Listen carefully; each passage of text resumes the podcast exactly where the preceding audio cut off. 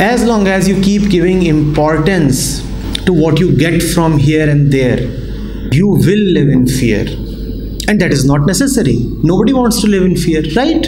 Neither do you want to live in fear, nor do I want to live in fear. That is not necessary at all. The more the world will mean to you, the more afraid you will be. The more your mind is full of others and thoughts of others and opinions of others, Hmm? What the others can give, what the others can take, what they are saying, how they are looking, how I am looking to others. As long as your mind is full of this, your face will be dripping with fear. More is the presence of the world here, more is life full of fear. More is life full of fear, more is the demand for confidence.